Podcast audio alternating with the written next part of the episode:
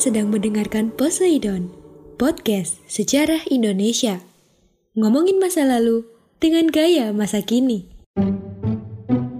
Assalamualaikum warahmatullahi wabarakatuh Salam sejahtera untuk kita semua Salam sejarah Saya Taufik dan kalian masih mendengarkan podcast sejarah Indonesia Podcast yang bikin kalian gagal move on Apa kabar kalian? Saya harap kalian tetap sehat tanpa kurang suatu apa pun Tetap laksanakan 3M Cuci tangan, memakai masker, dan juga menjaga jarak apabila kalian sedang beraktivitas di luar.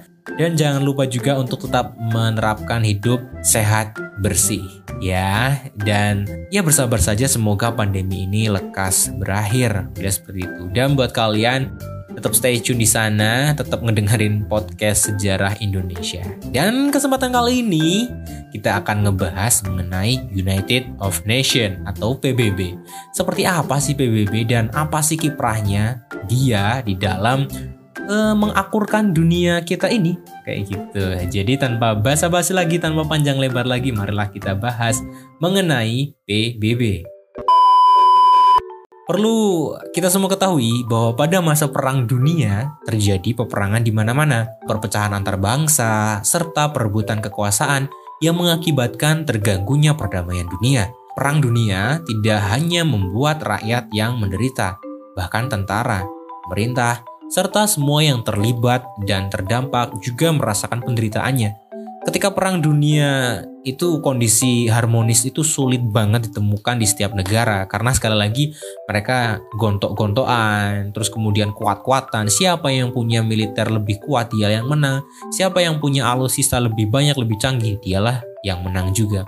Namun dengan berjalannya waktu muncul berbagai kesadaran dari rakyat dan juga negara-negara di dunia dengan diawali munculnya organisasi yang mampu menyadarkan bangsa dan berkontribusi dalam menegakkan perdamaian dunia, yaitu tidak lain adalah PBB.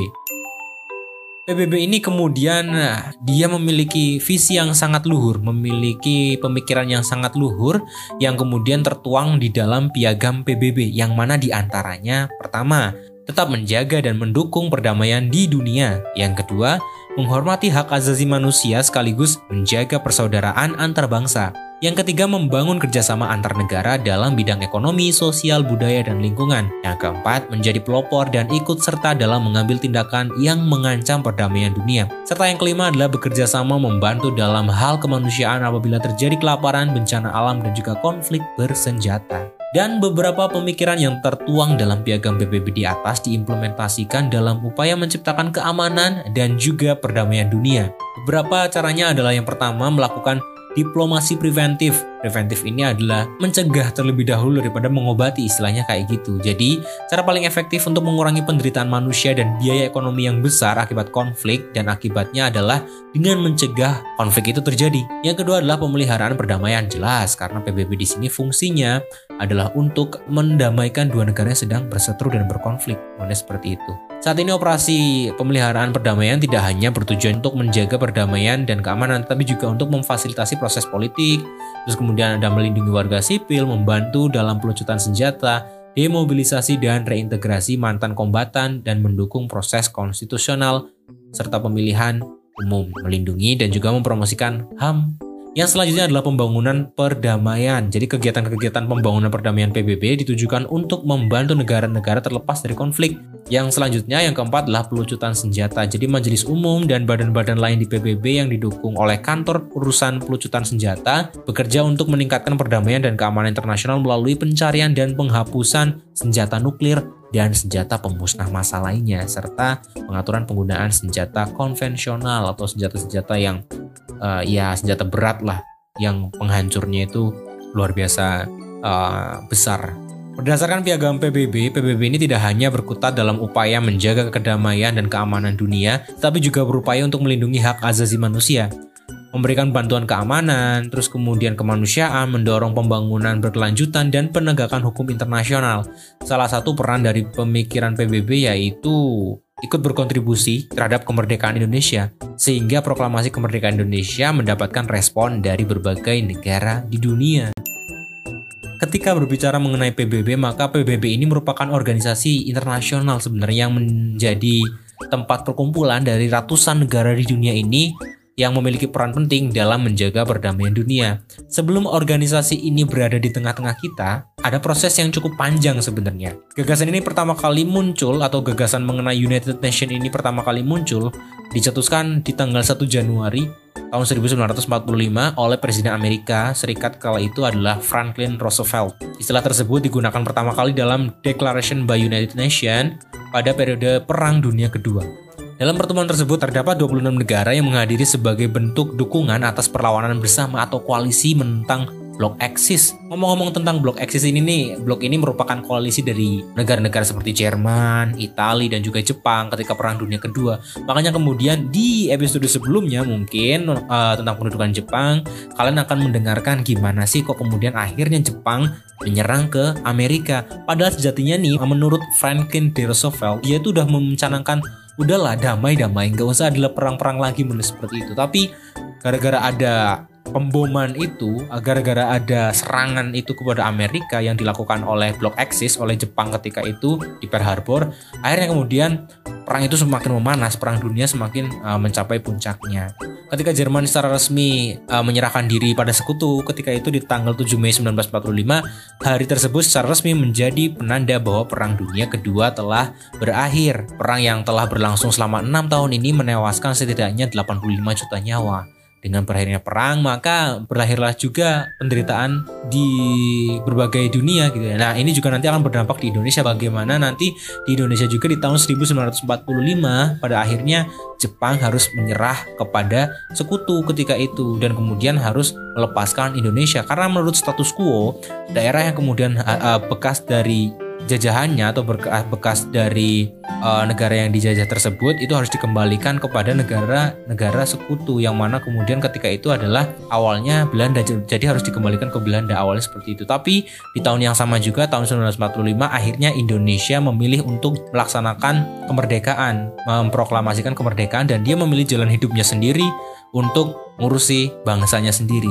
Dan kemudian nanti juga akhirnya diakui oleh PBB dan PBB ikut andil juga membantu Indonesia bagaimana terlepas dari Belanda. Nah, kemudian di sini ada petikan uh, pidato dari Winston Churchill, salah satu menteri Inggris ini yang dikemukakan pada tanggal 8 Mei 1945. Isinya adalah This is not a victory of a party or of any class. It is a victory of the great British nation as a whole. Jadi ini nggak cuman kemenangan bagi uh, kelas-kelas uh, tertentu, bagi uh, orang-orang uh, tertentu, tapi juga kemenangan bagi semua orang-orang yang kemudian uh, menganggap bahwa ini semua harus berakhir. Utamanya ya ketika uh, Winston Churchill ini orang Inggris, berarti dia bilang bahwa utamanya bagi orang-orang uh, Inggris Raya, menurutnya seperti itu. Pernyataan tersebut ini merupakan bentuk penegasan bahwa ketika itu bahwa uh, perang dunia kedua itu memang benar-benar berakhir. Selain menjadi Perdana Menteri, Winston Churchill ini bersama Franklin Roosevelt juga menjadi inisiator sebuah pertemuan penting. Pertemuan yang dilaksanakan pada 14 Agustus 41 di Newfoundland ini kemudian menghasilkan perjanjian yang dikenal dengan nama Piagam Atlantik atau Atlantic Charter. Pertemuan ini bertujuan untuk menggaungkan kembali cita-cita perdamaian internasional seperti yang pernah dicanangkan oleh LBB atau Liga Bangsa-Bangsa atau League of Nations. Ngomong-ngomong tentang LBB juga nih, LBB ini sebenarnya dulu pernah terbentuk ketika pasca Perang Dunia Pertama. Jadi pasca Perang Dunia Pertama itu kemudian muncullah LBB. Kenapa? Karena setelah Perang Dunia Pertama kerugian kan muncul, nyawa juga banyak yang dikorbankan dan yang lain sebagainya. Nah oleh karena itu kemudian harus muncul salah satu organisasi yang memang benar-benar harus memisahkan dua kubu yang berseteru. Jadi jangan sampai meledak lagi besarnya seperti itu gitu. Tapi kemudian kala itu LBB ini tidak kuat pengaruhnya karena kemudian si LBB ini ibarat kayak anak bayi atau anak kecil yang misah orang dewasa lagi kelahi lagi lagi berantem kayak gitu. Jadi ya gimana mau misah orang dianya ya, kecil gitu kan belum punya tentara terus belum punya kebijakan-kebijakan yang mengikat dan yang lain sebagainya jadi gak ada taringnya ketika itu oleh karena itulah kemudian akhirnya uh, karena tidak berhasilnya LBB ini meledaklah Perang Dunia yang kedua. Nah, setelah Perang Dunia kedua ini akhirnya kemudian semangat itu diambil dan kemudian akhirnya disolidkan lagi. Ya, inilah menjadi salah satu kunci utamanya sebenarnya di Piagam Atlantik ini. Bunyi piagam Atlantik ini ada lima poin. Yang pertama adalah tidak dibenarkan adanya mencaplok wilayah negara lain. Satu, jelas. Yang kedua, pengaturan sebuah wilayah harus disesuaikan dengan keinginan masyarakat setempat. Yang ketiga, setiap bangsa berhak menentukan bentuk dan corak pemerintahannya. Keempat, mengusahakan perdamaian dunia dan yang kelima, memajukan kerjasama ekonomi, dunia, dan peningkatan kesejahteraan sosial. Proses pembentukan PBB menemukan titik akhir dengan dilaksanakannya sebuah perundingan terakhir di San Francisco yang kemudian melahirkan rumusan piagam PBB atau The United Nations Charter yang kemudian disahkan tepat pada tanggal 24 Oktober 1945 oleh 51 negara. Maka dari itu setiap tanggal 24 Oktober ini selalu diperingati sebagai Hari PBB. Hingga saat ini PBB telah memiliki 193 anggota dengan topik permasalahan yang turut berkembang, seperti perubahan iklim, HAM, terorisme, kesetaraan gender, hingga keberlangsungan produksi pangan di dunia. Secara umum, tujuan dan prinsip dari PBB ialah untuk menciptakan dan menjaga perdamaian antar negara. Modelnya seperti itu. Terus Indonesia gimana? Indonesia gabung kok, santai aja. Sampai sekarang juga masih gabung karena politik Indonesia yang sekarang ini masih dianut adalah politik bebas aktif. Bebas itu artinya kemudian e, bangsa Indonesia ini tidak memblok, tidak ikut A, blok B, blok C dan yang lainnya dia itu netral. Netralnya dengan cara seperti apa? Dengan cara aktif, ikut aktif, ikut andil bagian dalam uh, dalam hal ini adalah untuk membantu dalam urusan uh, kemanusiaan, terus kemudian hak asasi manusia, terus kemudian ada kelaparan perekonomian negara-negara tertinggal dan yang lain sebagainya Indonesia juga ikut andil kayak gitu. Jadi ini juga model politik luar negeri Indonesia ini bebas aktif ini juga ya hampir sama dengan semangat-semangat yang juga dimunculkan di PBB ini. Karena sejatinya tujuan PBB ini sebenarnya ada lima menjaga perdamaian dan kedamaian dunia satu.